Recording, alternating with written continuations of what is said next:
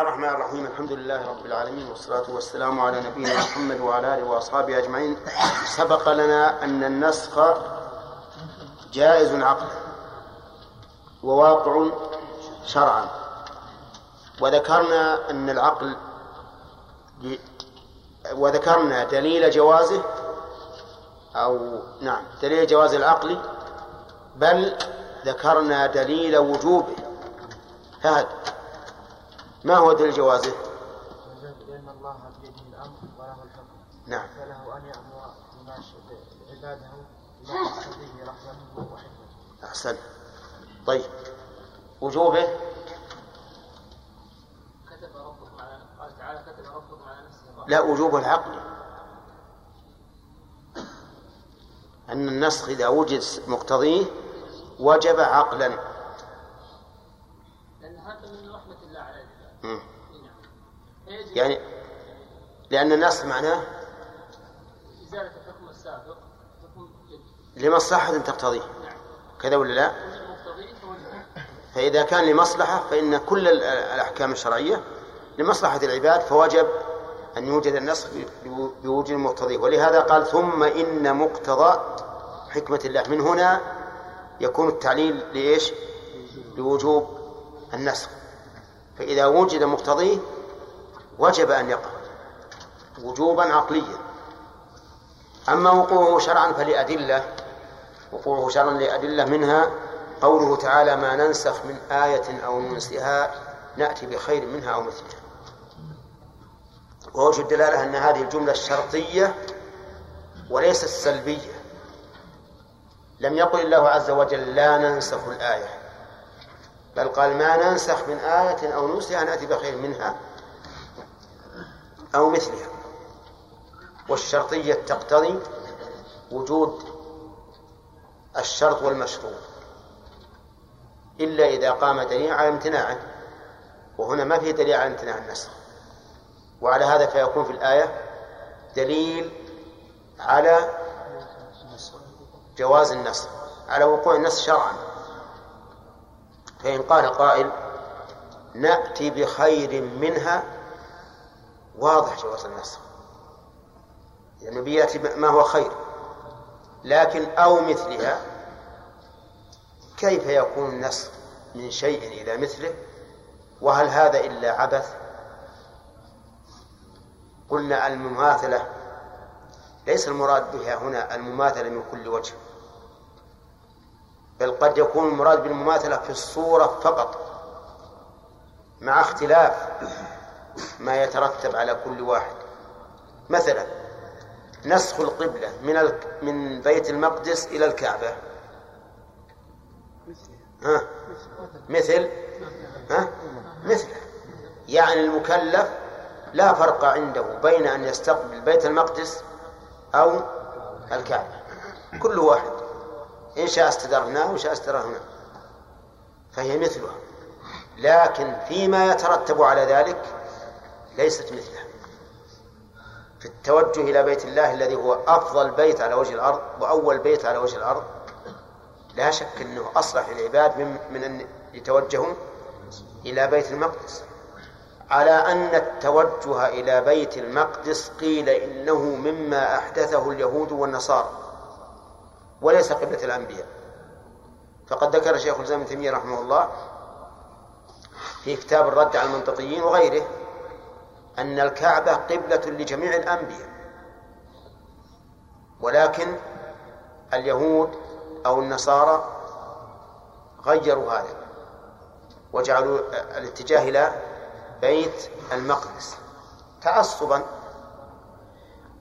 فإذن يكون نسخ هنا واجبا ولا لا؟ يكون نسخ هنا واجبا، لأنه رد إلى الأصل وهو الاتجاه إلى إيش؟ إلى الكعبة. فصارت المماثلة ليست من كل وجه، ولكن المماثلة ولو بالصورة، ولو بالصورة. والمماثلة ولو بالصورة قد تقع في المحسوسات وفي المعقولات. طيب قال دليل آخر قوله تعالى الآن خفف الله عنكم فالآن باشرون. الآن يعني وقبل الآن خلاف ذلك قبل الآن، خلاف ذلك.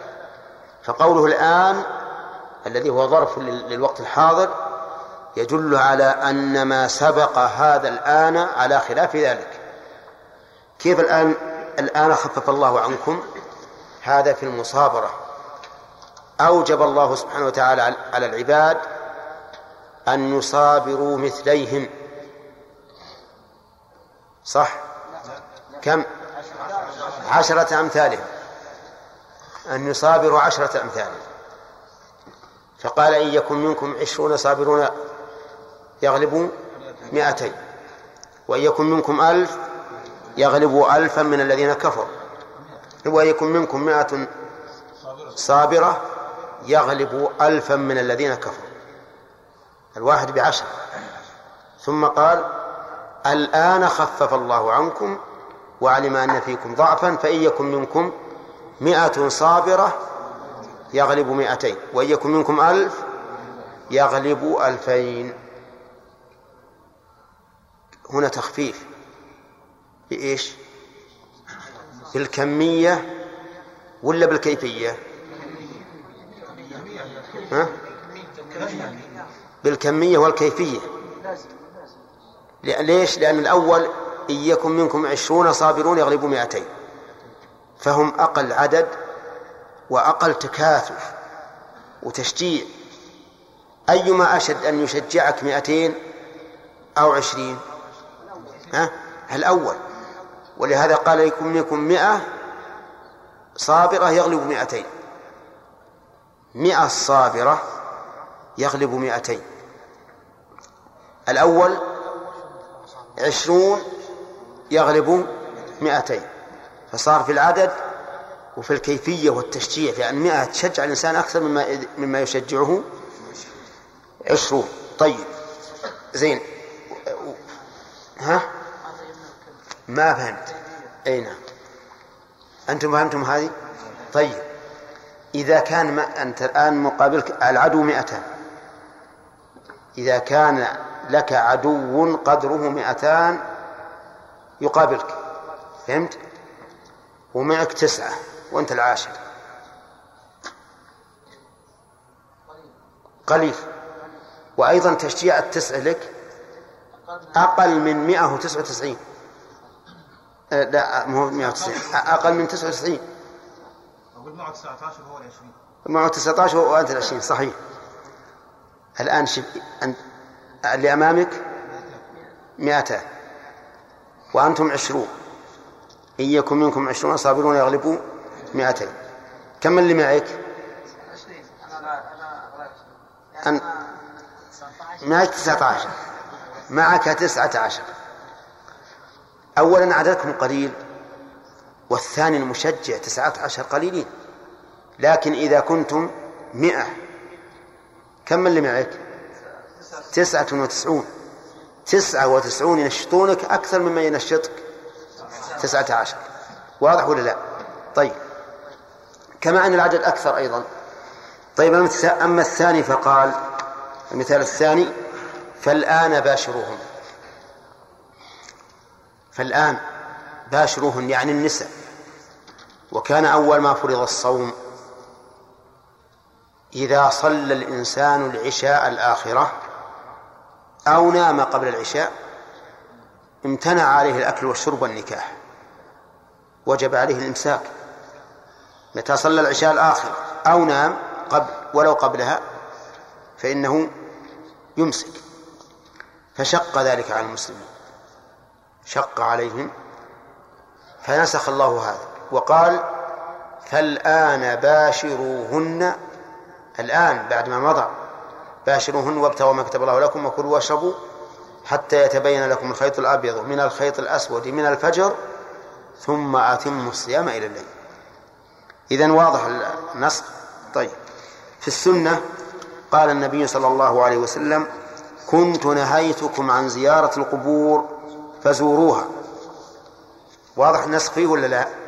كنت نهيتكم فزوروها. إذن الآن ما في نهي، نسخ النهي. قال فهذا نص في نسخ النهي عن زيارة القبور. ثم قال ما يقع فيه النسخ، ما يمتنع نسخه. سبق لنا تعريف النسخ أنه رفع حكم دليل شرعي أو لفظه بدليل من الكتاب والسنة، لكن هل النسخ ممكن في جميع الأحكام أو في جميع النصوص؟ لا، يمتنع النسخ فيما يأتي. أولا الأخبار، الأخبار ما يمكن نسخها، يعني يخبر الله بشيء ثم يأتي ما يناقضه، هذا مستحيل كذا. طيب، أنا لو قلت لك قادم زيد البلد، هذا إيش؟ خبر. ثم بعد ساعة وساعتين قلت لم يقدم زيد البلد، هذا هذا يحتمل أمرين، إما أني كاذب أو متوهم، إما أني كاذب أو متوهم. ولهذا خبر الله يستحيل فيه الكذب والوهم، مستحيل. ولذلك لا يمكن أن يوجد في أخبار الله تعالى نسخ إطلاقا. فمثل قوله تعالى وجاء ربك والملك صفا صفا، هل يمكن أن يأتي نص يقول لا يجي؟ لا يمكن. طيب، فهل ينظرون إلا الساعة أن تأتيهم بغتة فقد جاء أشراطها، هل يمكن يأتي نص يقول لا ما جاء أشراطها؟ لا يمكن. كل الأخبار لا يمكن. ذكر الله تعالى أنه أرسل نوحا وهودا وصالحا وغير ذلك إلى أممهم، هل يمكن أن تأتي نصوص تقول ما أرسل نوح ولا هود ولا صالح؟ ها؟ لا، مستحيل هذا. طيب، ولهذا يقول لأن النسخ محله الحكم، هذا واحد. ولهذا قلنا فيما سبق في تعريفه رفع حكم شرعي، حكم شرعي. فإذن الأخبار ليست محل النسخ. ثانيا، ولأن نسخ أحد الخبرين يستلزم أن يكون أحدهما كذبا ليتنا زدنا أو وهما، يستلزم أن يكون كذبا أو وهما، وهذا إيش؟ وهذا مستحيل في حق الله عز وجل. ولذلك قال وهذا والكذب مستحيل في أخبار الله ورسوله. لذلك نقول الأخبار ليست محل للنسخ إطلاقا. بمجرد ما يجي واحد يدعي إن هذا الخبر منسوخ بالخبر قلنا له غير صحيح ولا تفكر في هذا. قال إلا أن يكون إلا أن يكون الحكم أتى بصورة الخبر فلا يمتنع نسخه. ليش؟ لأن النسخ ورد إيش؟ على الحكم. ولأن هذا الحكم الذي جاء بصورة الخبر إنما كان على صورة الخبر لفظا وصيغة، وإلا في الحقيقة أنه حكم. طيب، شف مثاله كقوله تعالى إن يكن منكم عشرون صابرون يغلبوا مئتين، الآية آخرة وإن يكن منكم مئة يغلبوا ألفا من الذين كفروا بأنهم قوم لا يفقهون. فإن هذا خبر معناه الأمر، خبر ومعناه الأمر. المعنى أنه اصبر وليصبر منكم مئة وليصبر منكم عشرون صابرون أمام إيش؟ أمام مئتين.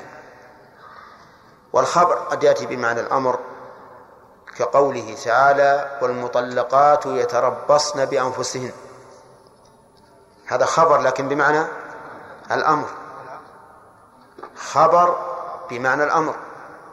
المطلقات يتربصن، المطلقات مبتدأ ويتربصن الجملة خبر المبتدأ، لكن المعنى معناه الأمر.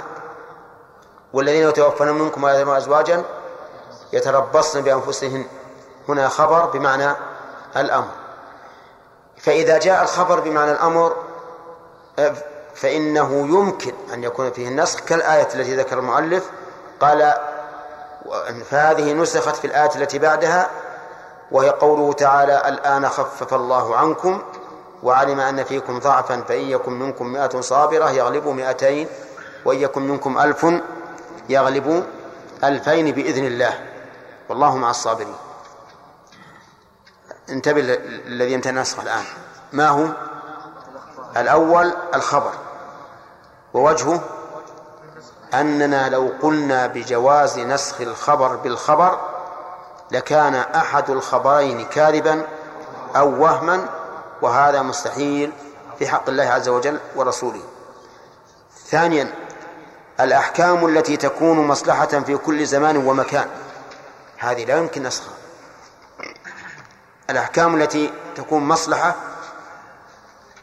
في كل زمان ومكان لا يمكن نسخها، ولهذا جاءت الشرائع كلها متفقة عليها، إنما ينسخ بعضها بعضا في الشرائع أو في الشريعة الواحدة في الأمور التي تعتبر شرائع لا شعائر، كما قال تعالى: لكل جعلنا منكم شرعة ومنهاجا.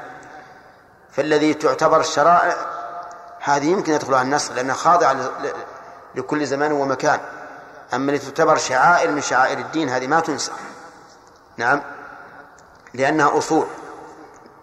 مثاله التوحيد يمكن نسخه، توحيد ما يمكن نسخه، يعني إذا قال أعبد الله ولا تشرك به شيئا، لا يمكن أن تأتي آية تقول لا تعبد الله وأشرك به، أبدا، مستحيل، لا في شريعتنا ولا في الشريعة السابقة. وما أرسلنا من قبلك من رسول إلا نوحي إليه أنه لا إله إلا أنا فاعبدون. وأنه ما يمدينا لأنه أغلق الله، أعلنت الساعة. وأصحابه أجمعين. قال المؤلف رحمه الله تعالى: ثانيا مما يمتنع النسخ فيه الأحكام التي تكون مصلحة في كل زمان ومكان كالتوحيد وأصول الإيمان وأصول العبادات ومكارم الأخلاق من الصدق والعفاف والكرم والشجاعة ونحو ذلك، فلا يمكن نسخ الأمر بها، وكذلك لا يمكن نسخ النهي عما هو قبيح في كل زمان ومكان كالشرك والكفر ومساوي الأخلاق من الكذب والفجور والبخل والجبن ونحو ذلك، إذ الشرائع كلها لمصالح العباد ودفع المفاسد عنهم. شروط النسخ: يشترط للنسخ فيما يمكن نسخه شروط منها: أولا تعذر الجمع بين الدليلين، فإن أمكن الجمع طيب فلا نسخ. بسم الله الرحمن الرحيم، الحمد لله رب العالمين، والصلاة والسلام على نبينا محمد وعلى آله وأصحابه أجمعين. آه لماذا لا يكون نسخ الأخبار؟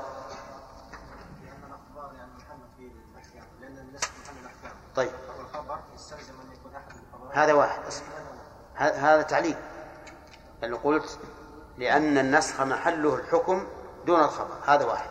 وثانيا لأن النسخ أو لأن الأخبار تستلزم، لو نسخ الخبر يستلزم يعني أن يكون أحد الخبرين كذبا أو وهما. أحسنت، وهذا في حق الله ورسوله مستحيل. بارك الله. طيب يستثنى من قولنا إنه لا نسخ في الأخبار مسألة يا عبد الله. مثلا لو لو قلنا في قوله تعالى: وجاء ربك والملك صفا صفا، لا لا لا يستثنى، قلنا لا نسخ في الأخبار. أيوة أيوة أيوة. آه. يعني يستثنى من ذلك الحكم الذي جاء على وصف على وصف الخبر. نعم، الحكم الذي جاء على وصف الخبر، مثل قوله تعالى مثل قوله تعالى الآن الآن في في في آية المصابرة. نعم صح، أيوة، إياكم منكم عشرون إياكم منكم عشرون صابرون يغلبوا مائتين يغلبوا مائتين وجاء في في الآية الذي تليه: وقال الآن خفف الله لكم. يعني هذا حكم ولكن وصف خبرية، صحيح، صيغة خبر ولكنه حكم, حكم. هذا يستثنى من ذلك. طيب الشيء الثاني الذي لا تدخل فيه النسخ، يقول: الأحكام التي تكون مصلحة في كل زمان ومكان.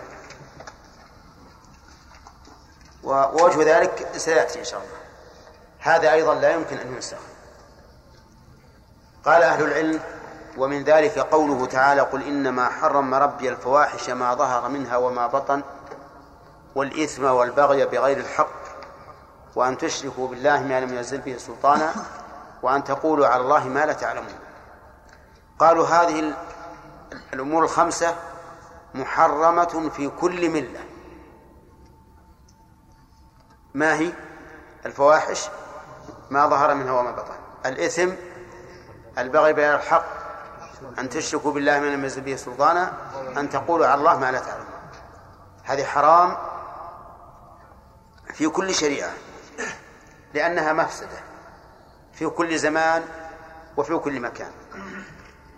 فمثلا التوحيد لا يمكن أن ينسخ أبدا، التوحيد جاء مأمورا به في كل ملة، وما أرسلنا من قبلك من رسول إلا نوحي إليه أنه لا إله إلا أنا فاعبدوه.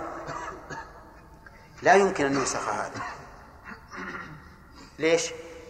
لأنه مصلحة في كل زمان ومكان.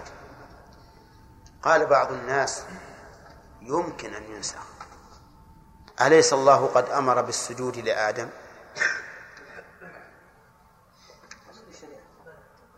هو قلنا في كل الشرائع، هذا ما ينسخ بكل الشرائع. نقول هذا نعم نعم ليش؟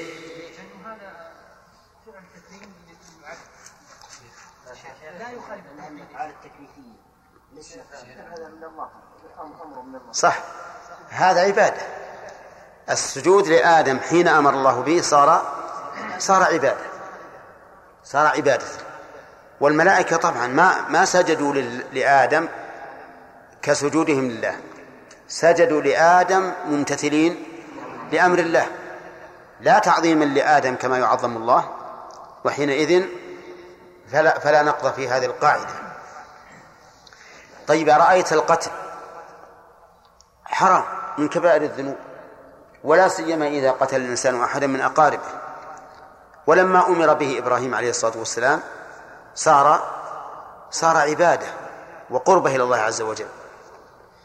فالمهم أن التعبد لله يكون بطاعته بامتثال أمره واجتناب نهيه. طيب، الثاني أيضا أصول الإيمان، أن تؤمن بالله وملائكته وكتبه ورسله واليوم الآخر، يجب عليك أن تؤمن، أوجب الله علينا أن نؤمن بهذا. هل يمكن أن ينسخ ذلك ويقال لا تؤمن بهؤلاء؟ لا يمكن.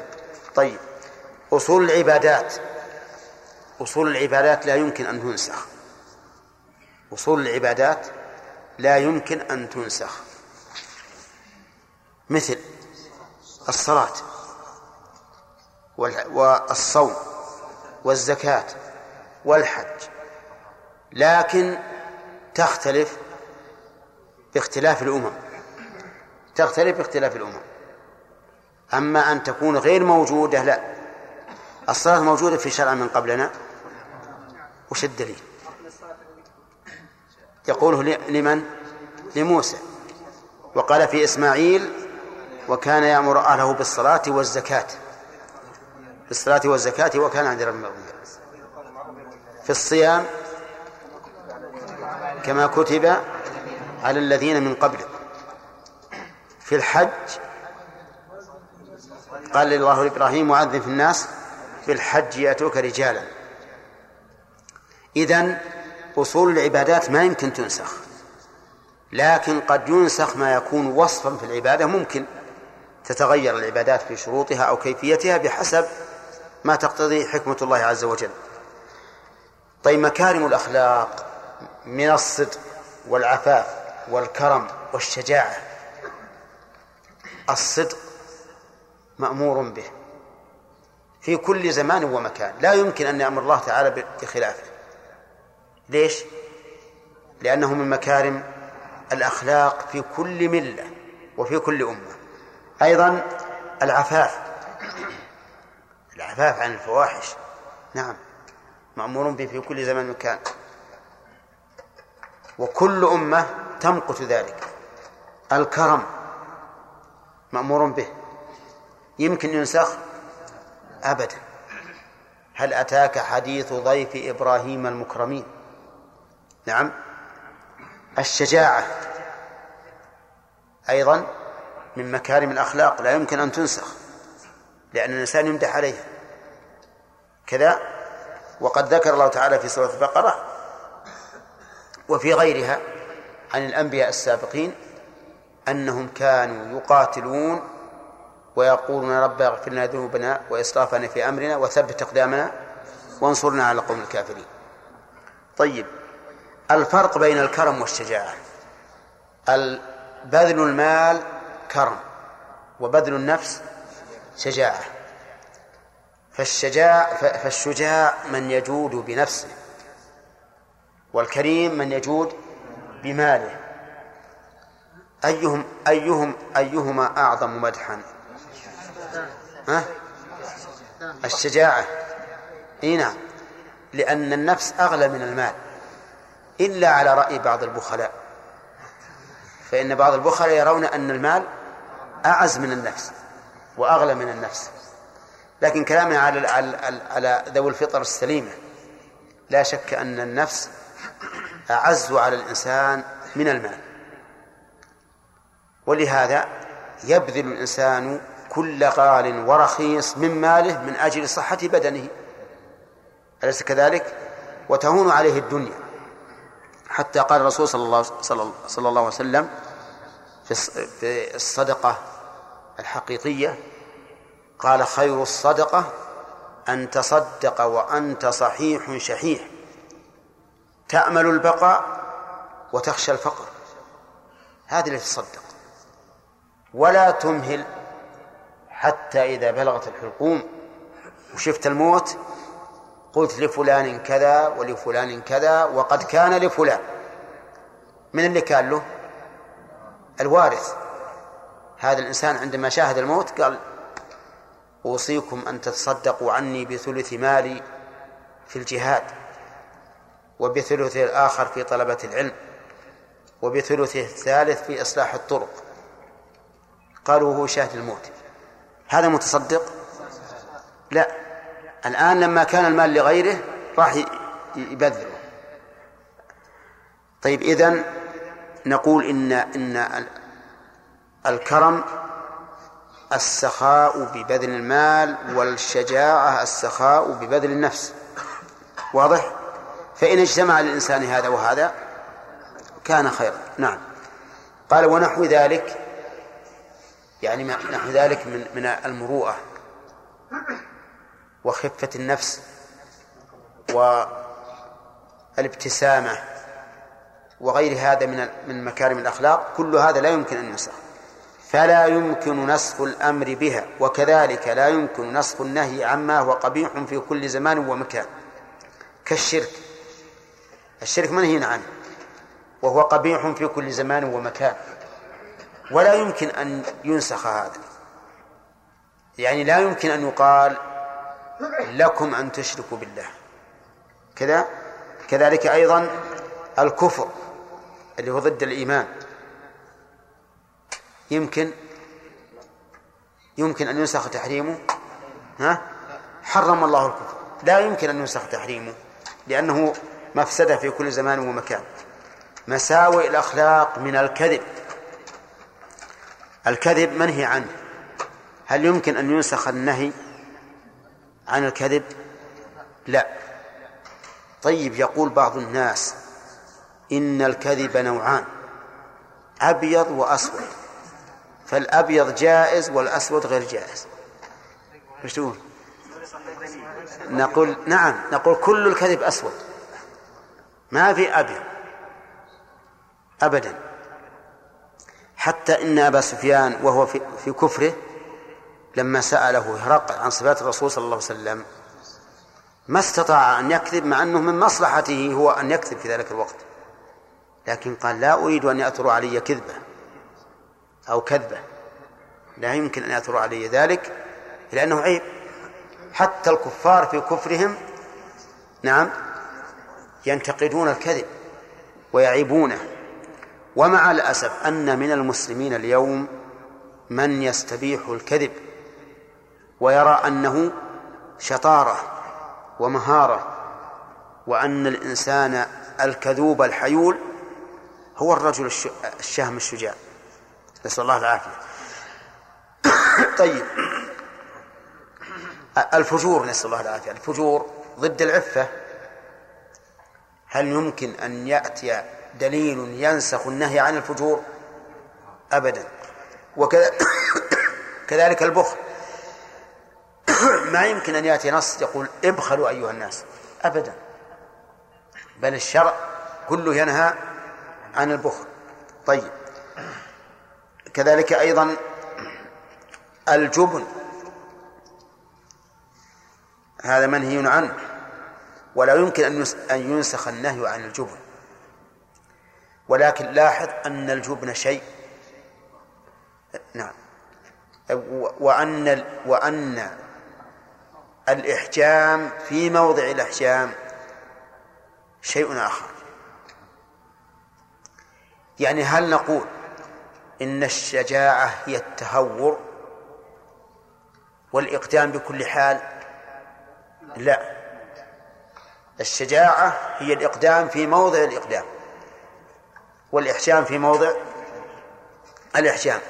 أما كون الإقدام شجاعة فالأمر فيه ظاهر، وأما كون الإحجام في موضع الإحجام شجاعة فالأمر فيه قد يكون خفيا لكنه عند التأمل ظاهر، لأن إحجامك في موضع الإحجام شجاعة مكنتك من من السيطرة على نفسك. لأن بعض الناس ربما يندفع يندفع يكون عنده غيره وشجاعة وإقدام، يندفع في موضع لا ينبغي فيه الاندفاع. هل نصف هذا بالشجاعة؟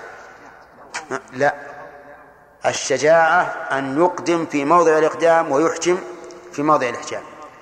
فشجاعة المقدم ظاهرة وشجاعة المحجم، لأنه قوي إيش على نفسه وسيطر عليها وكبحها. أحيانا يكون كبح النفس أشد من كبح الغير، يشق على الإنسان حتى أن بعضهم قد يموت من القهر. ولكن نقول كما قال المتنبي: الرأي قبل شجاعة الشجعان، هو أول وهي المحل الثاني، فإذا هما اجتمعا لنفس حرة بلغت من العلياء كل مكان. وهذا صحيح، ابدأ بالرأي أولا ثم بالإقدام ثانيا. أما أن تتهور فليس هذا هو الشجاعة. ويقول أيضا: ووضع الندى في موضع السيف بالعلا مضر كوضع السيف في موضع الندى. معروف البيت، ها؟ ووضع الندى يعني العطا والبذل في موضع السيف بالعلا مضر، يعني مضر بالعلا كوضع السيف في موضع الندى، أيضا مضر بالعلا. واضح ولا لا؟ يعني إذا كان المقام مقام كرم وبذل فإن وضع السيف في هذا المقام خطأ خطأ وهو يعرض بفعل سيف الدولة فيما أظن. يقول إنك تكرم الإنسان في موضع ينبغي أن تقتله، وتقتله في موضع ينبغي أن تكرمه. فأنت إذا أكرمت في موضع ينبغي أن يكون السيف يعمل فيه فهذا ضرر، إضرار بالعلا ونقص. كما أنك لو لو أكرمت شخص، لا قصدي لو قتلت شخصا لا يستحق القتل وإنما يستحق الإكرام فهذا مضر بالعلا. وهذا بيت من, من أحكم الأبيات، ولعل ياسر ينشدنا إياه. إيه بس ما بين ممكن إلا مرة واحدة. أنا إيه لا يعيد عبد الرحمن. وضع الندى في موضع السيف بالعلا مضر كوضع مضر كوضع السيف في موضع الندى. أحسنت، تمام.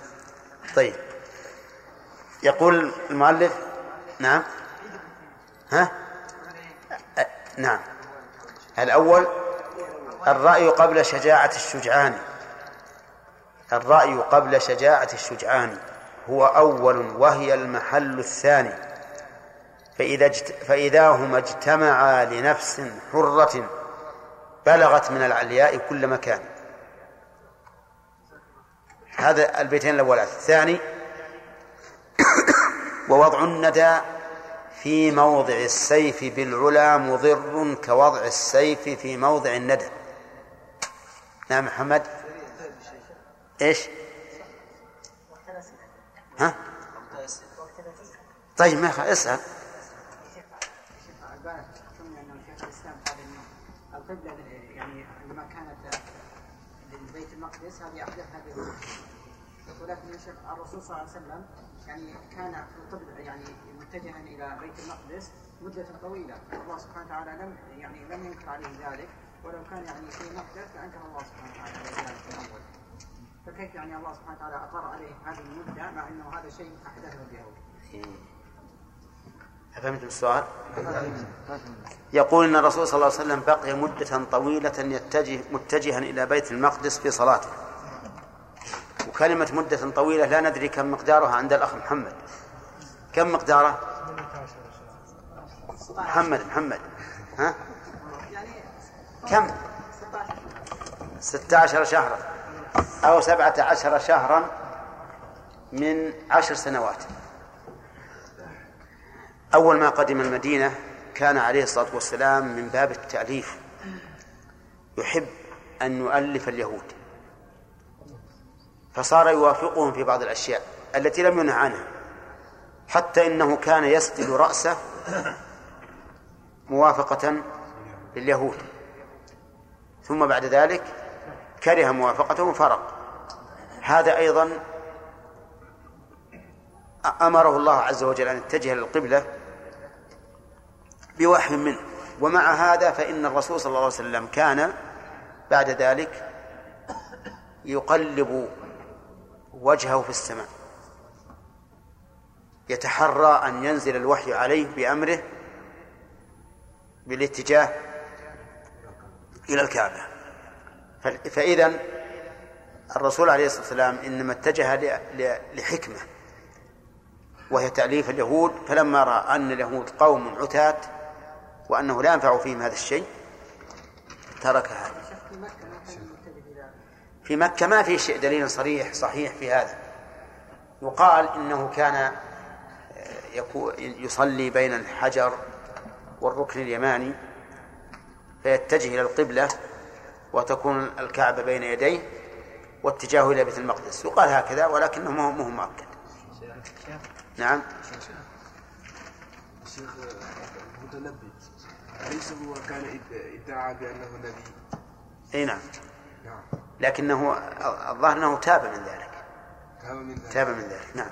إذا ماذا الشيخ قلنا في أن الأحكام في سجود آدم، الشيخ ورد أن يوسف في قصة يوسف عليه السلام رفع وجهه على العرش وخروا له سجدا. نعم هذه السجدة قيل إنه إن المراد بالسجود هنا الانحناء، وأنه يسمى سجودا عنده، وقيل إنه إنهم كانوا يفعلون ذلك من باب التحية فقط، ما هو من باب التعظيم. نعم نعم إيه في شريعة النسخ، لأن لأن هذا تعظيم يؤدي إلى الشرك فنسخ. نعم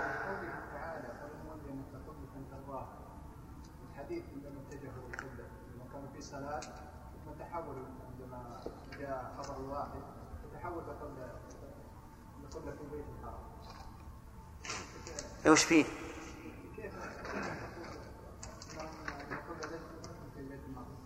ايش؟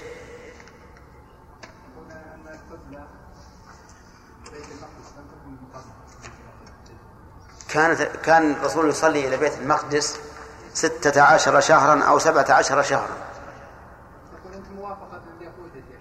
نعم لأن اليهود كانوا يتجهون إلى بيت المقدس، كان اليهود يتجهون إلى بيت المقدس.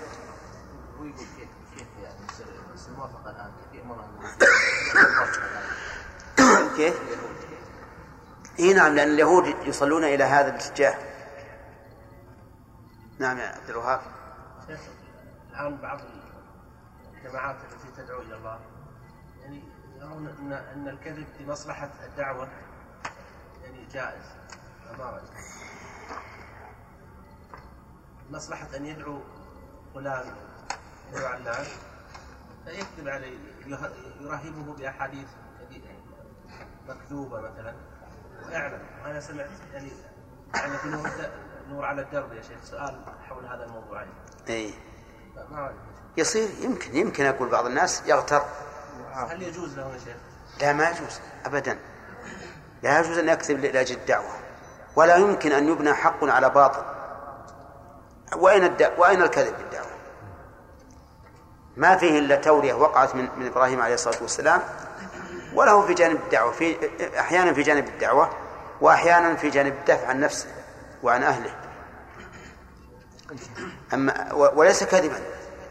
يجي واحد يقول والله أنا رأيتك بالمنام البارح، يجي واحد لشخص فاسق يقول رأيتك البارحة في المنام وإذا الملائكة تعذبك، نعم تقول كذا وتفعل فيك كذا وتفعل فيك كذا تفعل فيك كذا. استقم على أمر الله. يجوز هذا ولا ما يجوز؟ ما يجوز. مع أن بعض الناس يقول هذا لا بأس به لأنه في مقام الدعوة. سبحان الله، تكذب وتقول في مقام الدعوة، وهل كذب داعٍ لله؟ شرط النسخ. قال المؤلف يشترط للنسخ فيما يمكن نسخه شرط. تأخر يا ولدي تأخر شوي. نعم. يشترط للنسخ فيما يمكن نسخه شروط منها. أولا تعذر الجمع بين الدليلين. شو الأحسن من هذه شروط ونقف ثم نقول منها، لأنك لو تقول شروط منها أوهم أن الجار ومجهول صفة الشروط وهي جملة مستأنفة. هنا منها مستأنفة شروط وتقف ثم تقول منها كذا. منها أولا تعذر الجمع بين الدليلين، فإن أمكن الجمع فلا نسخ فلا نسخ لإمكان العمل بكل منهما. ثانيا العلم بتأخر الناسخ ويعلم ذلك إما بالنص أو بخبر الصحابي أو بالتاريخ. مثال ما علم تأخره بالنص قوله صلى الله عليه وسلم كنت كنت كنت أذنت لكم في الاستمتاع كنت إيش كنت أذنت لكم في الاستمتاع من النساء، وأن الله قد حرم ذلك إلى يوم القيامة. ومثال ما ما علم بخبر الصحابي قول عائشة رضي الله عنها كان فيما أنزل كان فيما أنزل من القرآن عشر رضعات معلومات يحرم يحرمنا ثم نسخنا بخمس معلومات ثم نسخ نعم ثم نسخ بخمس معلومات بخمس معلومات بخمس معلومات. ومثال ما ما علم بالتاريخ قوله تعالى الآن الآن خفف الله عنكم الآية، وقوله الآن يدل على تأخر هذا الحكم. وكذا وكذا لو ذكر أن النبي صلى الله عليه وسلم حكم بشيء قبل الهجرة ثم حكم بعدها بما يخالفه فالثاني ناسخ. ثالثا ثبوت الناسخ، واشترط الجمهور أن يكون أقوى من المنسوخ فلا ينسخ المتواتر عندهم بالآحاد وإن كان ثابتا، والأرجح أن لا يشترط أن يكون الناسخ أقوى لأن محل النسخ الحكم ولا يشترط في ثبوته التواتر. عندك وارجح أن لا يشترط ولا أنه لا يشترط؟ والأرجح أنه لا يشترط. أنه ولا أن لا؟ بسم الله الرحمن الرحيم. الحمد لله رب العالمين، والصلاة والسلام على نبينا محمد وعلى آله وأصحابه أجمعين. سبق لنا كلمتان يحتاجان إلى فرق: الكرم والشجاعة. الفرق بينهما الكرم يدل على بذل المال، نعم، والشجاعة على بذل النفس، نعم. والجبن والبخل، الجبن هو ضد الجبن ضد الشجاعة والبخل ضد الكرم. إذا يعني واللي ما عارف الشجاعة والكرم، نعم، البخل هو مسك المال والجبن مسك النفس.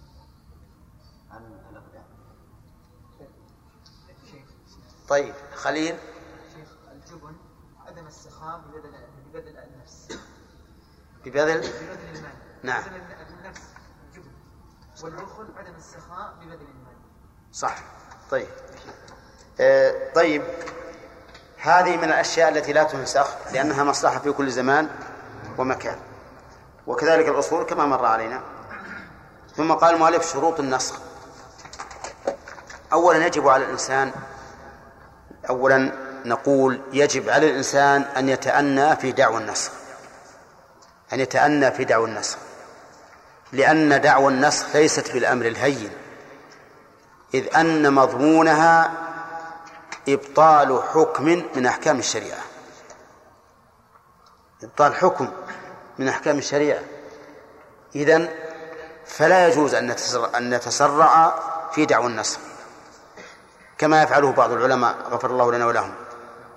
كل شيء لا يستطيعون أن أو يصعب عليهم الجمع بينه وبين غيره يدعون فيه النسخ. ومنه ما ذكره الأخ شاكر عن الخطابي في دعواه أن بيع أمهات الأولاد في عهد الرسول عليه الصلاة والسلام نسخ، لكن أعمى الله عنه الناس إلى أن مضى برهة من الزمن في خلافة عمر. هذه الدعوة ما هي صحيحة ولا يجوز الاقدام عليها، لا بد أن نتأنى ونتثبت. ولهذا اشترط العلماء رحمهم الله للنسخ شروطا. الشرط الأول تعذر الجمع بين الدليلين تعذر الجمع بين الدليلين فإن أمكن وجب الجمع بدون نسخ وجب الجمع بدون نسخ.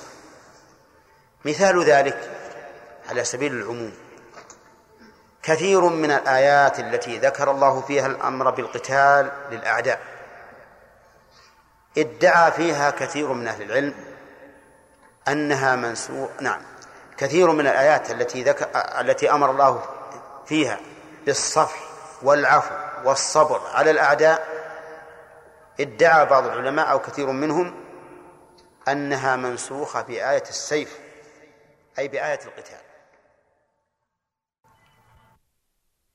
بسم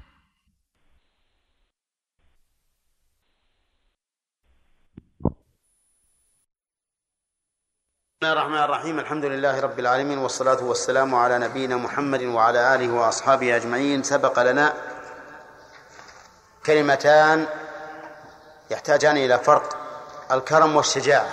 الفرق بينهما الكرم يدل على بذل المال، نعم، والشجاعة على بذل النفس، نعم. والجبن والبخل الجبن هو ضد الجبن ضد الشجاعة والبخل ضد الكرم. إذا يعني واللي ما عارف الشجاعة والكرم، نعم، البخل هو مسك المال والجبن مسك النفس عن الأقدام. طيب خليل. الجبن عدم السخام ببذل النفس ببذل المال، نعم، النفس الجبن. والبخل عدم السخاء ببذل المال. صح.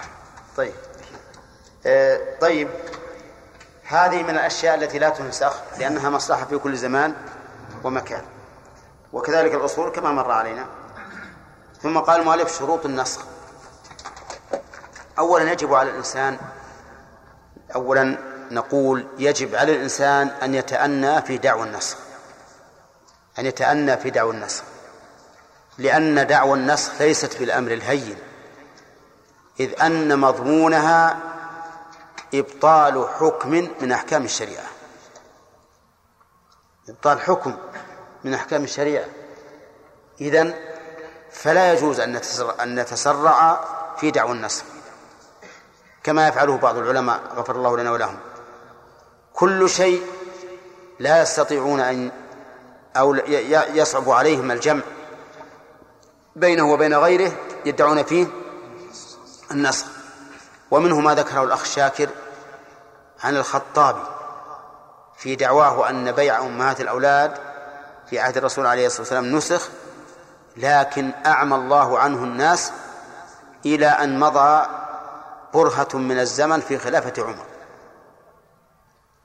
هذه الدعوة ما هي صحيحة ولا يجوز الاقدام عليها، لا بد أن نتأنى ونتثبت. ولهذا اشترط العلماء رحمهم الله للنسخ شروطا. الشرط الأول تعذر الجمع بين الدليلين، تعذر الجمع بين الدليلين، فإن أمكن وجب الجمع بدون نسخ، وجب الجمع بدون نسخ. مثال ذلك على سبيل العموم كثير من الآيات التي ذكر الله فيها الأمر بالقتال للأعداء، ادعى فيها كثير من أهل العلم أنها منسوخة. نعم، كثير من الآيات التي ذكر التي أمر الله فيها بالصفح والعفو والصبر على الأعداء، ادعى بعض العلماء أو كثير منهم أنها منسوخة بآية السيف، أي بآية القتال. فهل هذا صحيح؟ لا، لأن الجمع ممكن. فيقال الأمر بالعفو والصفح والإعراض والصبر والتحمل في حال ضعف الأمة، فإنه في حال ضعف الأمة لا يجوز لها أن تقاتل، لأن مقاتلتها يعني القضاء عليها، يعني القضاء عليها. في حال القوة يجب يجب القتال، في حال القوة يجب القتال. واضح؟ إذن يشترط أن يتعذر الجمع، فإن أمكن الجمع وجب بدون أن ندعي النسخ. ومثال آخر في الرضاع، ادعى كثير من أهل العلم أن قصة سالم مولى أبي حذيفة منسوخة بقول الرسول عليه الصلاة والسلام إنما الرضاعة من المجاعة، وقال الرضاعة ما تكون إلا إذا كان إلا إذا كان اللبن واقيا من الجوع، يعني قبل الفطام. فقالوا إن قضية سالم منسوخة، ولكن نقول لا يجوز أن نقول منسوخة لإمكان الجمع. ما الجمع؟ الجمع أنه إذا وجدت حال كحال سالم مولى أبي حذيفة ثبت حكم سالم مولى أبي حذيفة، وإذا لم يوجد نظير هذه الحال تخلف الحكم، لأن الحكم يدور مع علته وجودا وعدما وجودا وعدما فحينئذ نقول لا نسخ. طيب، قوله تعالى وإنك لا تهدي إلى صراط مستقيم، قال الله تعالى وإنك إنك لا تهدي من أحببت، بينهم تعارض. هل نقول بالنسخ؟ لا. لماذا؟ لإمكان الجمع، فنقول الهداية المثبتة هداية الدلالة، والهداية المنفية هداية التوفيق. هداية التوفيق لا تكون إلا بيد الله، بخلاف هداية الدلالة. طيب، هذا هذا الشرط مهم جدا. قال نعم، اي نعم، اي نعم. وهذا ايضا شيء اخر، انه ما يدخل النسل لانه من الاخبار، وانك لتهدي وانك لا تهدي، هذا ايضا مانع اخر. لكن لو فرض انه ما يجوز فيه النسخ فانه لا يمكن لامكان الجمع. قال فلا يقول فان امكن الجمع فلا نسخ لامكان العمل بكل منهما، لإمكان العمل بكل منهم. وهذا واضح، وذلك لأن دعوى النص تستلزم إيش؟ إبطال أحد النصين، ولا يجوز أن نبطل نصا من نصوص الكتاب والسنة إلا عند الضرورة. الشرط الثاني العلم بتأخر الناسخ، يعني إذا تعذر الجمع فهل نقول النص رقم اثنين ناسخ للنص رقم واحد أو بالعكس؟ لا، لا بد أن نعلم بتأخر الناسخ، فإن لم نعلم وجب التوقف، وجب التوقف. لكن لا بد أن نعلم بتأخر الناسخ، لأن النسخ رفع رفع والرافع لا بد أن يكون بعد بعد المرفوع. طيب، ويعلم ذلك أي تأخر الناسخ إما بالنص إما بالنص أو بخبر الصحابي أو بالتاريخ. يعني إذا قال لنا قائل فهمنا أنه يشترط للحكم بالنسخ العلم بتأخر الناسخ، فمن أين نعلم وبيننا وبين الرسول عليه الصلاة والسلام مدة ألف وأربعمائة سنة أو أو نحوها؟ ماذا نعمل أو بأي شيء نعلم؟ نقول يعلم بأحد بواحد من ثلاثة طرق، إما بالنص أو بخبر الصحابي أو بالتاريخ، بأن نعلم أن هذا جاء في سنة أربع والأول جاء في سنة ثلاث. مثال ما علم بالنص بالنص قوله صلى الله عليه وسلم: كنت أذنت لكم في الاستمتاع من النساء وإن الله قد حرم ذلك إلى يوم القيامة. هذا كلام الرسول صلى الله عليه وسلم، أذن لنا في أن نستمتع بالنساء، ثم قال إن الله قد حرم ذلك إلى يوم القيامة. هذا نسخ صريح. منين نعرف أنه صريح؟ كنت نهيتكم وإن الله حرم ذلك، كنت أذنت لكم، نعم كنت أذنت لكم وإن الله قد حرم ذلك. فهذا نص، لأن الثاني كان ناسخا للأول لأنه بعده. والاستمتاع هو أن الرسول صلى الله عليه وسلم أذن للصحابة إذا قدموا لبلد واحتاجوا وشقت عليهم العزوبة أن يستمتعوا، أي أن يتزوجوا المرأة إلى أجل، فيقول المرأة مثلا: زوجيني نفسك إلى مدة شهر، مدة أسبوع، مدة عشرة أيام، ثم بعد ذلك يقول: حرم الله ذلك إلى يوم القيامة. وفي قوله إلى يوم القيامة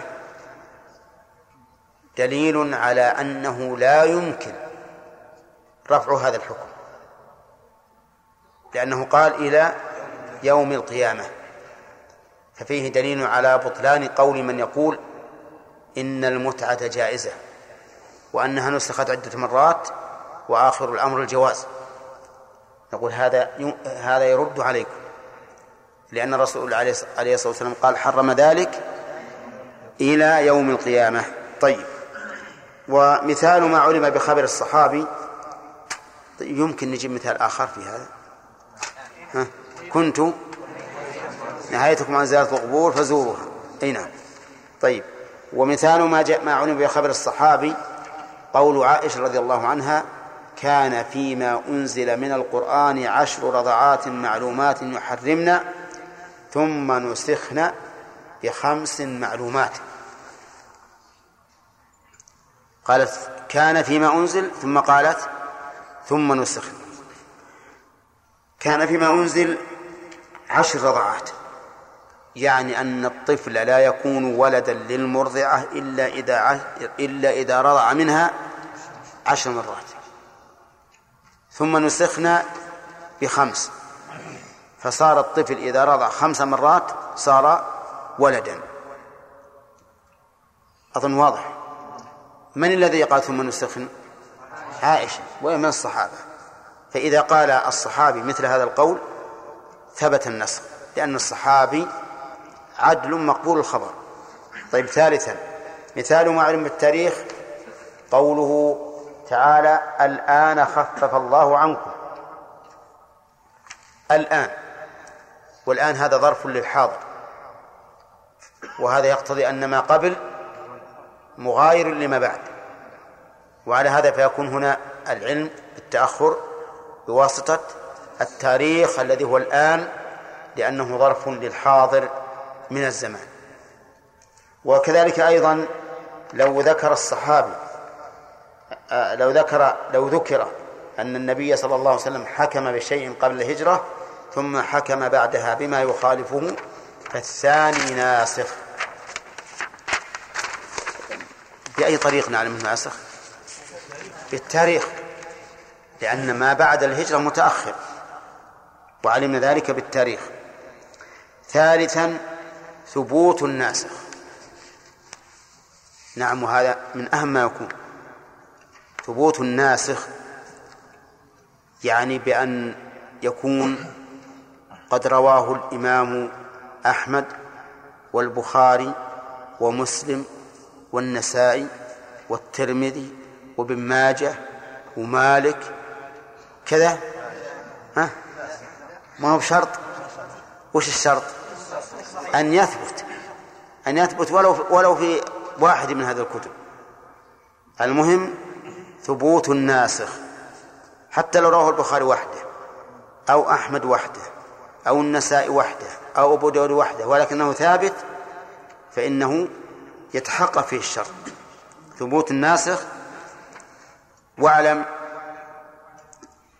أن الناسخ قد يكون أقوى من المنسوخ أو دونه لكنه ثابت، لكن يقول اشترط الجمهور أن يكون أقوى من المنسوخ فلا ينسخ المتواتر عن عندهم بالآحاد وإن كان ثابتا. والراجح أنه لا يشترط أن يكون الناسخ أقوى.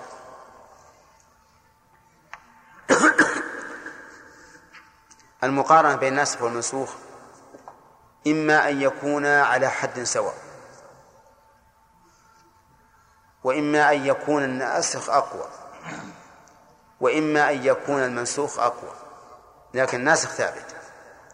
على القول الراجح كل كل هذه الحالات يجوز النسخ،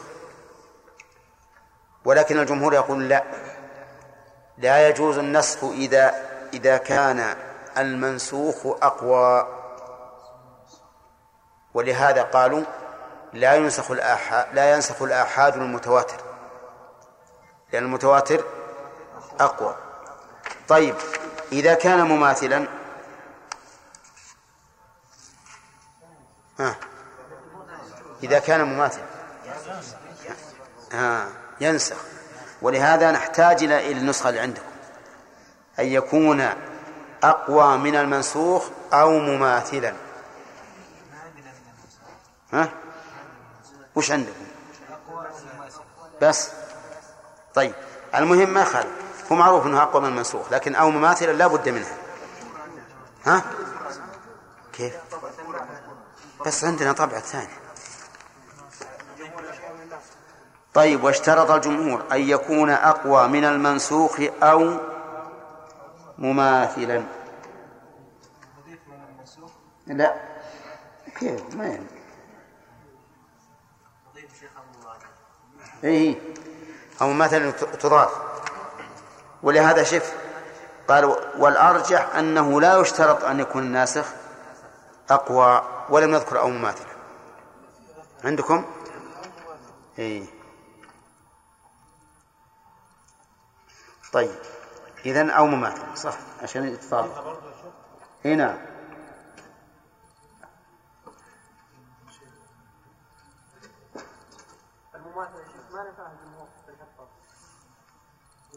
لأن محل النسخ لا ما نفوه، لأن محل النسخ الحكم. هذا تعليل للصحيح للقول الصحيح، لأن محل النسخ الحكم ولا يشترط في ثبوته التواتر.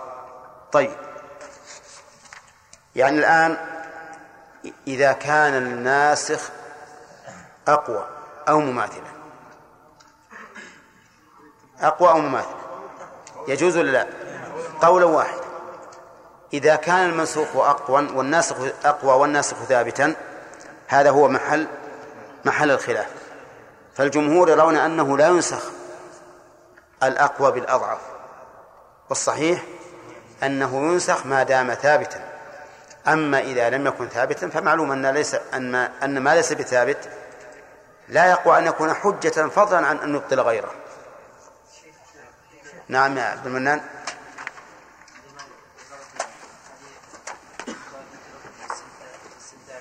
نعم نعم إيه. لا لا لا مين مطلعي لا مرادة. لأن الإمام أحمد أعلم من مسلم وإمام، وهذا الكتاب أيضا على مذهب الإمام أحمد، ولهذا حتى صاحب المنتقى الآن صاحب المنتقى يقدم يقدم الإمام أحمد، حتى في البلوغ أيضا إذا جاء أحمد ومسلم يقدمون أحمد. نعم لا ما هو القدم حتى حتى في الأفضل. نعم لا ما هو بأصح، لكن الإمام الذي خرج أفضل. نعم يا عبد الوهاب. شيخ ذكر الرضاعات يا شيخ، ما هي صفة الرضعة شيخ عندك؟ هذا من مباحث الفقه. نعم مصطفى.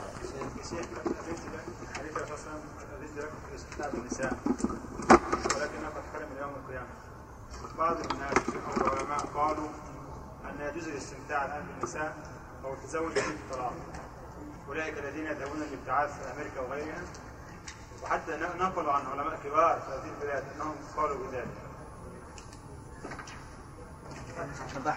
أنتم فاهمين؟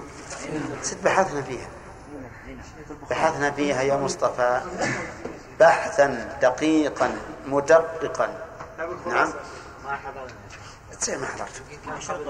الله أكبر. أنتم إذا نسيت وش قلنا ما حضرنا. نعم ها قبل يجون حكم عقب بالبخاري. على كل حال على كل حال يمكن إنه ما حضر، يمكن ينام في أيام الاختبارات. إحنا ذكرنا هذه وقلنا إنها ليست من المتعة، لكن فيها خيانة وغش للزوجة وأهلها. الحمد لله رب العالمين، والصلاة والسلام على نبينا محمد.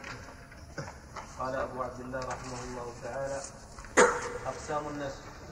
ينقسم النسخ باعتبار النص المنسوخ إلى ثلاثة أقسام. الأول ما نسخ حكمه وبقي لفظه، وهذا هو الكثير في القرآن. مثاله وهما قوله تعالى: إن يكن منكم عشرون صابرون يغلبوا مئتين.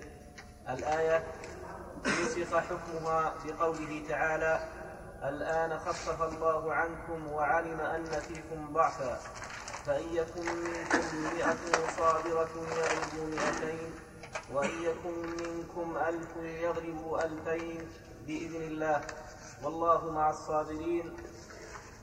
وحكمة نسخ الحكم دون اللفظ ثواب التلاوة وتذكير الأمة بحكمه وتذكير الأمة بحكمة. الثاني ما نسخ لفظه وبقي حكمه كآية الرجم، فقد ثبت في الصحيحين من حديث ابن عباس رضي الله عنهما أن أن عمر بن الخطاب رضي الله عنه أن عمر بن الخطاب رضي الله عنه قال: كان فيما, كان فيما أنزل الله آية الرجل فقرأناها وعقلناها ووعقلناها. آية ولا بالرفع؟ كان فيما أنزل الله كان فيما كان فيما أنزل الله آية الرجل أو بالرفع؟ بالرفع.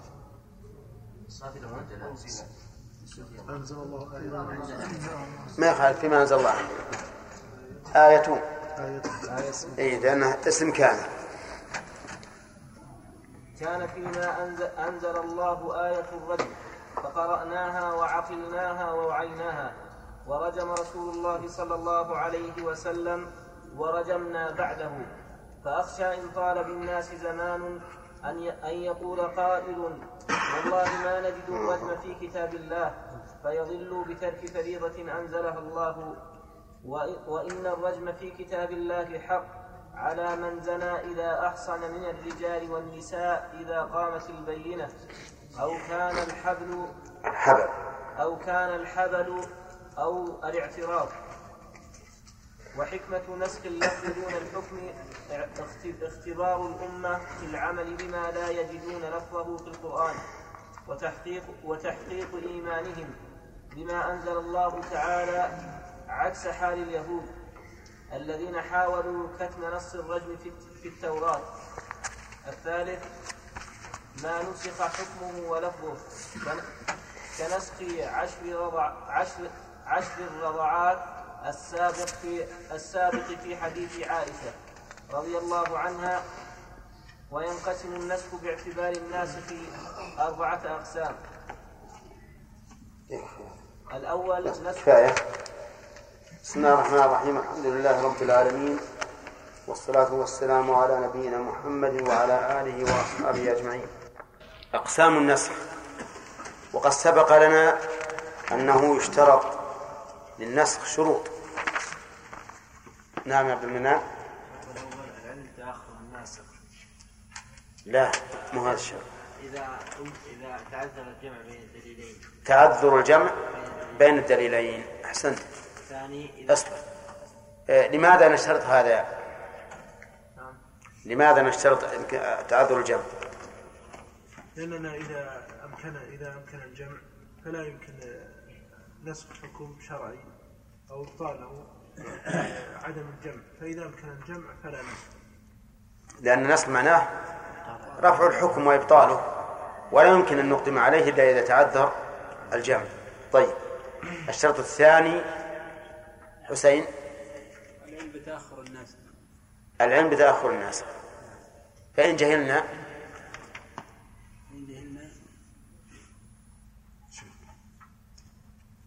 جهل المتأخر المتقدم، ها؟ ماذا نعمل؟ تعارض دليلان على وجه لا يمكن الجمع بينهما ولا نعرف التاريخ. يجب التوقف. ها؟ يجب التوقف. يجب التوقف. ما في طريق. أظن ذكرنا لكم طريقا، بس مو في الدرس الأيام هذه. الترجيح. نعم، ينظر في الترجيح. ينظر في الترجيح، فإن لم نجد وجب التوقف. طيب، ما هي طرق العلم بتأخر الناسخ؟ اسمك سلطان؟ لا. أي؟ خالد. يلا خالد. ثلاثة طرق. نعم. إما بالنص. نعم.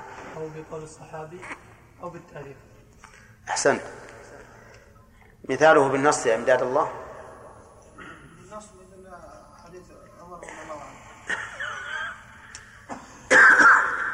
لا نريد العلم بالتأخر. مثل حديث أنه كنت نهيتكم عن زيارة القبور. نعم، أحسنت. طيب، قول الصحابي يا عادل.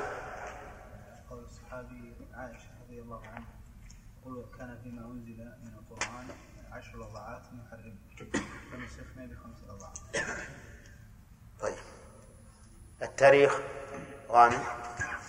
التاريخ إذا عرفنا قال يعني عرفنا من النص قبل الهجرة، جاء الحديث قبل هجرة الرسول صلى الله عليه وسلم. نعم. والثاني بعد الهجرة، علمنا بين هذا بعد الهجرة وذاك قبل الهجرة مثلا. طيب، وذكرنا أيضا مثال آخر فهد. قوله الآن أخف الله عنكم. نعم. الآن يدل على الحال مرتنا قبل يعني قبل الآن لم يكن التخريج. صحيح، يكون مخالف لما بعده. طيب، فيه شرط ثالث نصر. ثبوت الناسخ. أحسنت. طيب، وهل يشترط أحمد أن يكون الناسخ أقوى من المنسوخ أو مماثلا له؟ نعم. طيب، ما حجة ما حجة الجمهور وما حجة الراجح؟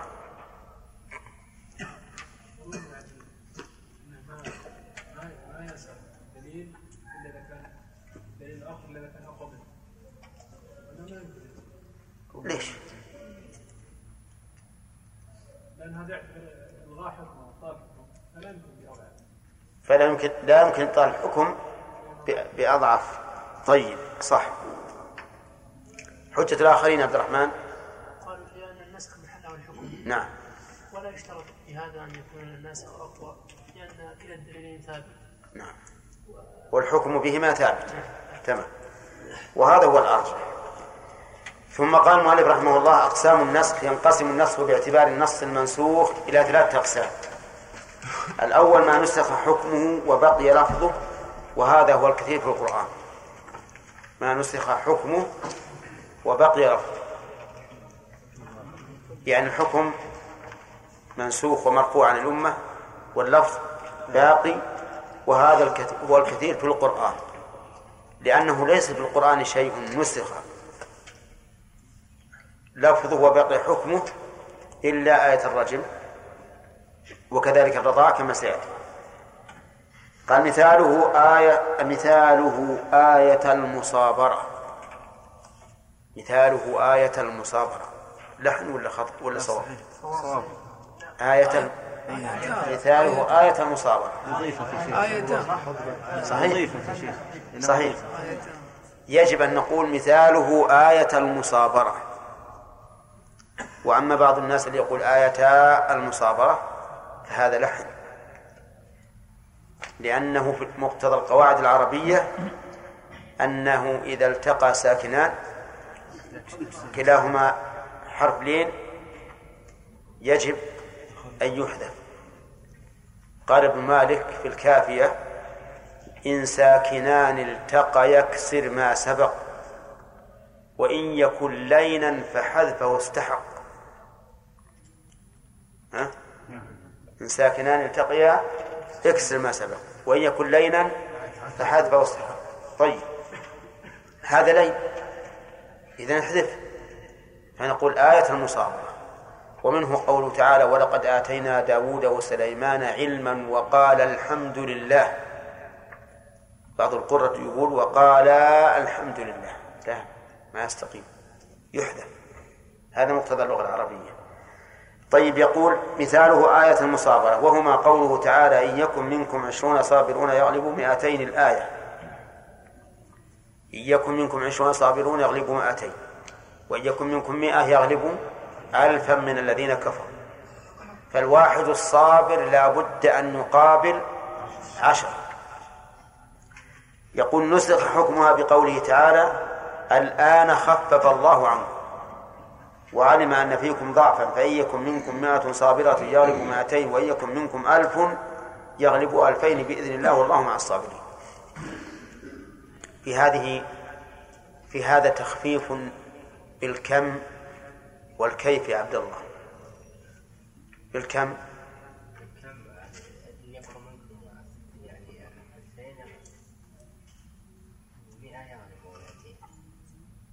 مئة يغلبون ألفين، مئتين.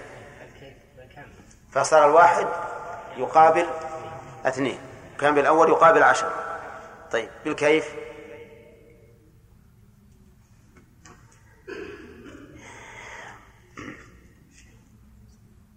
ها. يلا عبد الله فهد. كانوا في الأول يستعدون لأكثر، يعني يقاتلون أقل من الأول، يكون الاستعداد لهم أكثر. إذا كان يعني يقاتل مثلا عشرين وهم يعني مثلا عشرة، يكون الاستعداد الواحد يستعد لاثنين. أما إن كان أقل فإنه يخف الاستعداد له.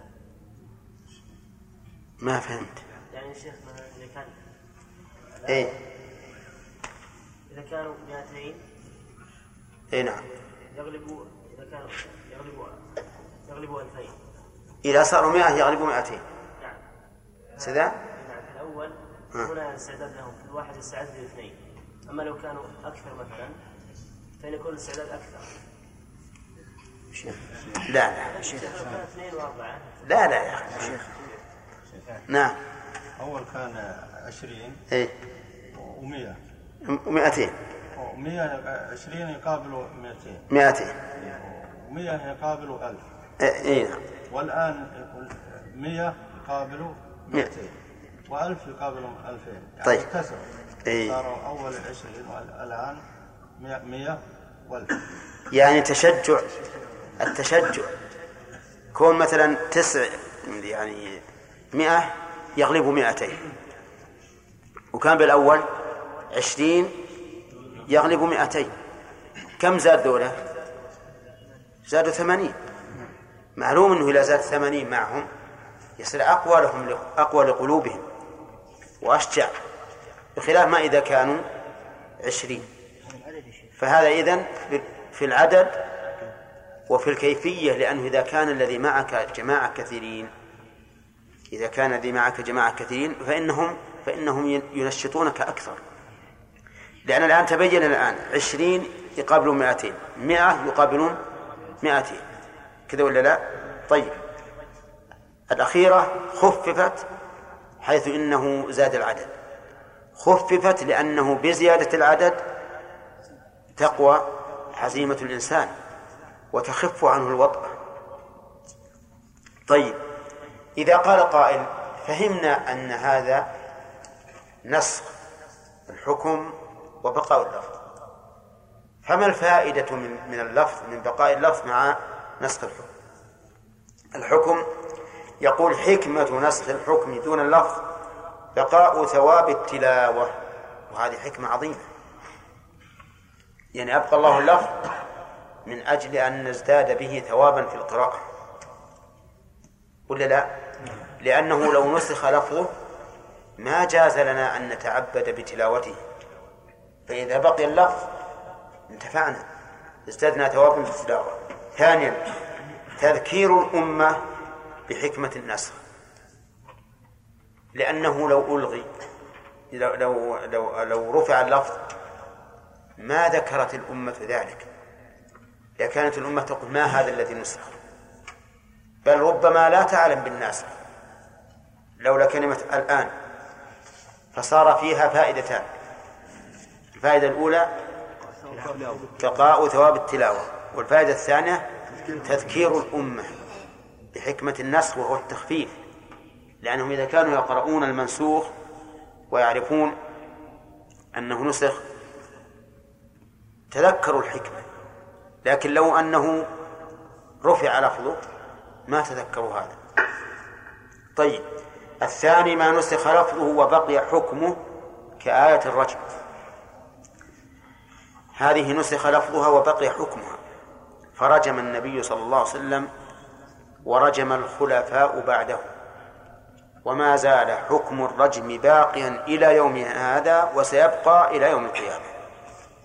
الرجم على الإنسان إذا زنى وهو محصن فإنه يرجم، والمحصن هو الذي تزوج وجامع زوجته في نكاح صحيح وهما بالغان عاقلان حران، هذا المحصن. فإذا ثبت شروط الإحصان وزنى الرجل فإنه يرجم، يرجم بماذا؟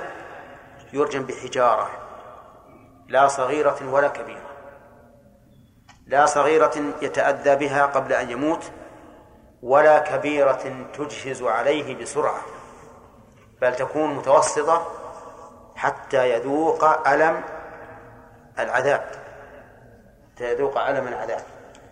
وهل هو محدد بعدد؟ ها؟ لا، غير محدد بعدد. قال أهل العلم ولا يجوز أن يتقصد الراجمون محلات مقاتل الرجل، يعني مقاتل المرجوم، لا يجوز أن يتقصدوا مقاتل المرجوم، لأنهم إذا تقصدوا مقاتله أجهزوا عليه بسرعة، يضرب المعقد ويموت يبقى، يعني يتجنبون هذا. والحكمة من هذه القتلة الحكمة لأجل تنفير الناس عن الزنا مع تمام النعمة والزواج، ولأن لذة الزنا وهو محرم شملت جميع البدن، فكان من الحكمة أن يعاقب بعقوبة تشمل جميع بدنه. آية الرجم فقد ثبت في الصحيحين من حديث ابن عباس رضي الله عنهما أن عمر بن الخطاب قال كان فيما أنزل إلى آخره، فيما أنزل الله إلى آخره، قال ذلك رضي الله عنه على المنبر يخطب الناس يقول هذا، وأعلنها على المنبر حتى تشيع وتظهر بين الناس، ومن كان لديه اعتراض فليتكلم. فسكوت الصحابة على ما قاله عمر يدل على أنه محل إجماع بينهم على أن هذا مما نزل من القرآن. يقول كان فيما أنزل من القرآن كان فيما أنزل الله كان فيما أنزل الله آية الرجم، يعني أنزلها الله تعالى في القرآن فقرأناها وعقلناها ووعيناها. شوف تأكيدات، قرأناها لفظا وعقلناها ذهنا ووعيناها قلبا، يعني أننا جميع أنواع الإدراك أدركناها تماما. فيقول ورجم رسول الله صلى الله عليه وسلم ورجمنا بعده. رجم الرسول عليه الصلاة والسلام خمسة، رجم خمسة ورجمنا بعده. وقوله رضي الله عنه رجمنا بعده لئلا يظن الظان أن هذا الحكم نسخ، لأنه إذا بقي بعد موت الرسول صلى الله عليه وسلم فمقتضاه أنه لم ينسخ باقي، وهو كذلك. ثم قال رضي الله عنه فأخشى إن طال بالناس زمانه أن يقول قائل والله ما نجد الرجم في كتاب الله. الله أكبر، وقع ما توقع، أي حصل حصل فيه أناس أنكروا الرجم. نعم، بل فيه أناس قالوا إن هذا الرجم وحشية، وحشية كيف يقتل الإنسان هذا القتلة من أجل شهوة تناولها برضا منه ورضا الزانية. دعوا الناس، إذا لم يكن على سبيل الإكراه فكل حر، لا يرجم ولا يجلد ولا يتعرض لها، أعوذ بالله. يريدون أن يجعلوا الناس بهائم، بل يريدون أن يجعلوا الناس أخص من البهائم، لأن البهائم لا عقل لها ولا دين ولا تكليف، والبشر عندهم عقول وتكليف. البهائم ليس لها أنساب محفوظة، يقرع العنز أي تيس، تجيب ولد ويقرع الثاني، وتجيب ولد والولدان أخوان من الأم وإن اختلف الأبوان ولا ولا يهم. لكن لكن بنو آدم يحفظون الإنساب، حتى في الدول الشيوعية الأنساب محفوظة، هذا أب وهذا ابن وهذا أخ وهذا عم إلى آخره. لو أطلقت الحرية للناس كل يزني بمن شاء ومتى شاء وكيف شاء وفي أي مك... وأين شاء، ها؟ صاروا أخص من البهائم، ولم يعرف الأب ولا الابن ولا الأخ ولا العم ولا الخال، وضاعت الدنيا. فهؤلاء الملاحدة الذين ينكرون مثل هذه الحدود الشرعية بل يسخرون بها، لا شك أنهم خارجون عن الإسلام، ولو أنهم قالوا قولا يتعللون به لكن لا يصلوا إلى السخرية بالإسلام وحدود الله عز وجل ورسوله لكان الأمر أهون. يقول رضي الله عنه وإني فأخشى إن طال بالناس زمان أن يقول قائل والله ما نجد الرجم في كتاب الله. إذا قال قائل موح على العامة، قال يا جماعة تعال اقرأوا المصحف من أول إلى آخر، وين الرجم؟ ها؟ ثم أقسم قال والله ما أجد الرجم في كتاب الله. ها؟ وش يكون أمام العامة؟ ها؟ وأشباه العامة؟ صحيح، والله إننا راجعنا القرآن من أوله إلى آخره ما وجدنا آية الرجم. إذن وش هالكلام؟ ليش إنهم يرجمون الإنسان؟ يقول فيضل بترك فريضة أنزلها الله. شوف رضي الله عنه جعل إقامة الحدود من الفرائض المنزلة التي يجب على العباد أن يقوموا بها، على الصغير والكبير والشريف والوضيع والغني والفقير. حتى إن الرسول صلى الله عليه وسلم لما شفع إليه أسامة بن زيد في شأن المخزومية التي كانت تسرق المتاع، تستعير المتاع وتجحده، فأمر النبي صلى الله عليه وسلم بقطع يدها، فاهتمت قريش امرأة من مخزوم تقطع يدها، هذا أمر جلل وعظيم. يلا شوفوا أحد يشفع إلى الرسول صلى الله عليه وسلم، ما وجدوا أحدا أحق بالشفاعة من أسامة بن زيد، لأنه حب رسول الله صلى الله عليه وسلم وابن حبه، كان رسول يحبه ويحب أباه، فذهب فشفع فأنكر عليه، قال له أتشفع في حد من حدود الله؟ إنما أهلك من كان قبلكم أنهم كانوا إذا سرق فيهم الضعيف أقاموا عليه الحد، وإذا سرق فيهم الشريف تركوه. ثم أقسم، وهو البار الصادق بدون قسم، قال ويم الله لو أن فاطمة بنت محمد سرقت لقطعت يدها، اللهم صل وسلم. شوف أنكر عليه، وضرب مثلا في من مضى، وأتى بمثل حاضر شاهد على أنه لو لو أن فاطمة، وهي أفضل من المخزومية نسبا ودينا أيضا وعلما، لو أنها سرقت لقطعت يدها، فهل بقي عذر بعد ذلك؟ أبدا ما والله بقي عذر في إقامة الحدود ولو على ابنة السلطان. لو أن فاطمة بنت محمد سرقت لقطعت يدها، والناس في حدود الله على حد سواء، لا يعذر أحد أو لا يرفع الحد عن أحد لكونه قريبا من السلطان أو نحو ذلك. ولهذا كان من فقه عمر رضي الله عنه وورعه ونزاهته أنه إذا نهى شيء، إذا نهى الناس عن شيء جمع أهله وقال إني نهيت الناس عن كذا وكذا، وإن الناس ينظرون إليكم نظر الطير إلى اللحم، والله لا يبلغني عن أحد منكم أنه فعل كذا إلا أضعفت عليه العقوبة. شوف أضعفت عليه العقوبة، لأن هذا التعزير ما حد، أضعفت عليه العقوبة. ليش؟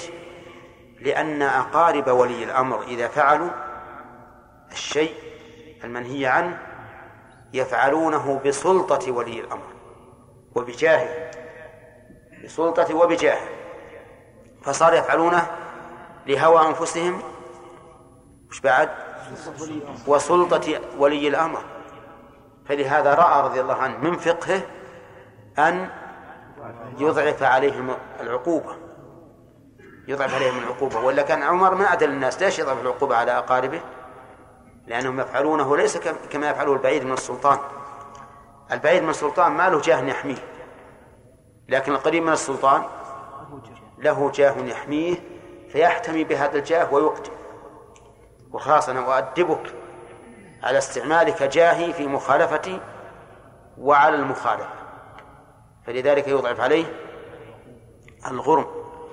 يعني الله أكبر، السياسة الشرعية لو أننا تأملناها نعم لوجدنا فيها صلاح الدين والدنيا. السياسة الآن مع الأسف أن السياسيين منا وش ينظرون إليه؟ إلى سياسة هيجل وكارمكس وما أدري إيش بعد من هالجماعة دول. نعم ها كارمكس أه لا يا شيخ ما هو صبور رجل. المهم على كل حال إنهم ما ينظرون إلى السياسة التي عليها الرسول عليه الصلاة والسلام وأصحابه، وهي السياسة الشرعية العادلة المصلحة التي لا يوازيها شيء. على كل حال رضي الله عنه يقول إن طالب الناس زمان أن يقول لقائل والله ما نجد الرجم في كتاب الله، فيضل بترك فريضة أنزلها الله تعالى إلى آخره.